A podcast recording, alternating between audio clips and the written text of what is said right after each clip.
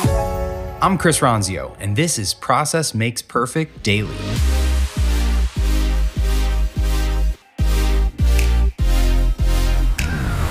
Welcome to today's episode. This is your daily dose of the Process Makes Perfect podcast by Trainual. Let's get into it.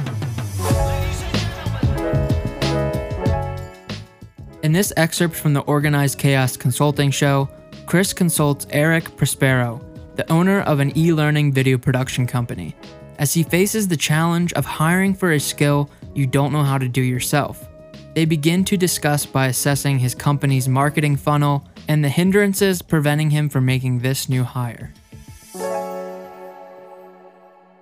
You don't have to know how to do everything in the business. You just have to know the if the results are good or bad. You know, what, what's the what's your expectation? And so before we dig into actual sales, I would say let's talk through your marketing funnel of what's teeing up the sales because it sounds like you've got a high close rate, you've got a sales process.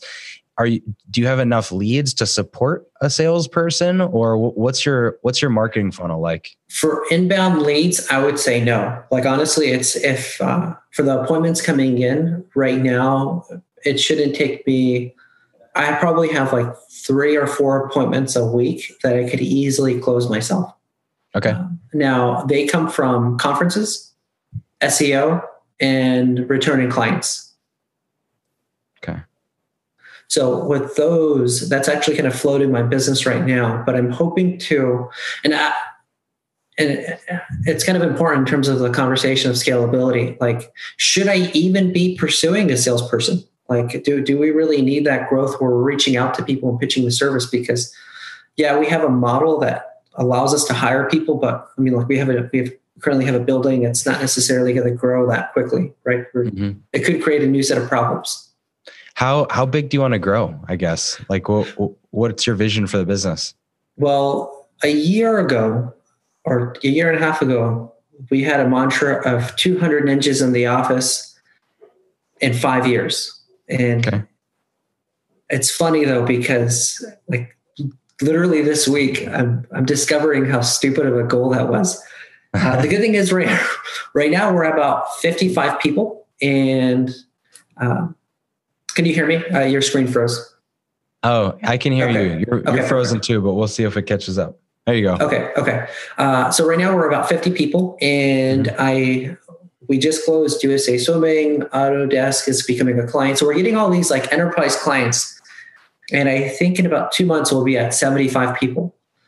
Now that was my initial vision for growth, but I, I started reading the book Profit First, and it's kind of like it's talking about all the frustrating cash flow problems that entrepreneurs have during that growth phase and i'm realizing you know what maybe maybe growth isn't the answer it's it's it's kind of like this problem or this solution and problem to all of my all of my issues yeah. in business yeah. Well, what's what sounds cool about your model is even if you've got those three or four calls coming in a week and you've got repeat business, it's like you don't need a big top of funnel uh, lead list in order to generate a base of business that's that continues to grow. You know, if mm-hmm. you're if you're doing repeat business for customers, as long as you get those three every week, the business keeps growing and growing and growing, and you add more people that can supply the the video production power right mm-hmm. so so if you don't need to scale your funnel quickly to to the point that you have a huge outbound sales force and you're trying to create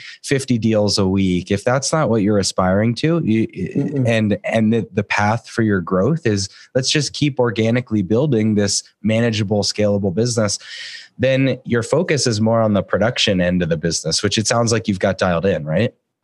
Yes. Yeah yeah. And then i fully leveraged there. I'm not, I'm, I'm rarely involved. There's a few areas where we have to pull ourselves out of the project, and it's really just like the handoff between a larger client to the account manager. Yeah. We're still uh, hand holding at that phase, but um, we're right now we're really focusing on pulling ourselves out of that. But at, some point too, like you, uh, you kind of want to experience those larger clients before you let your team handle them. Uh, yeah. The good thing about our growth these past few years is we yeah we've grown in the amount of customers, but also the size. So we really wanted to have a more hands-on approach to them. Now our goal is okay, uh, like now that we set the standard for types of customers that we have, we can teach somebody else to do that. Um, yeah. Yeah. So I guess that for, for me, that was true to a point as well. You know, when we first started out, I was just doing all the demos and it was something like 40 a week. It was crazy, but that helped me dial in the process of what questions am I asking? What are people asking me? What are the common objections that people have? How long should a demo be? How do I show them just enough that they're mm-hmm. satiated, but not overwhelmed? You know, so I kind of felt that out myself.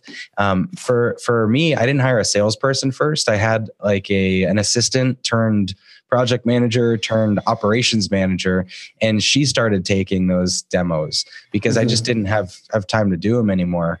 And the process was just here's how to do the initial call. Here's the questions to ask them.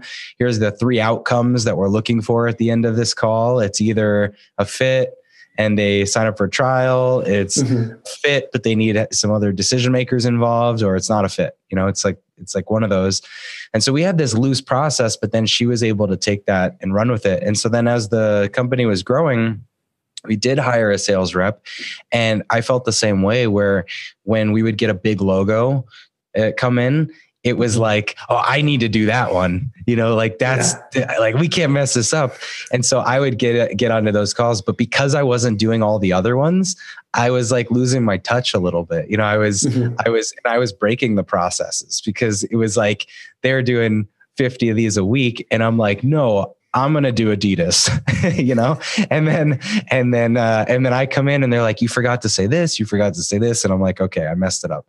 So so now the we have two sales reps and they do the, all of them the first calls and they bring me into a second or a third call if if it's needed to close the deal.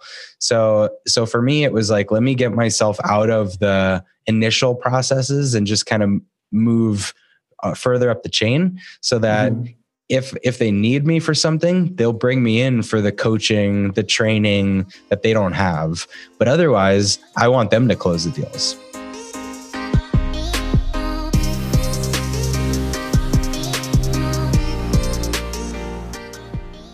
Hey everyone, thanks for listening to Process Makes Perfect Daily. We're releasing these mini episodes every Monday through Thursday, and be sure to catch our full length episodes every Friday. Tons more content, including video versions of everything over on YouTube at Chris Ronzio. And be sure to connect with me on LinkedIn and Instagram. I'd love to hear from you.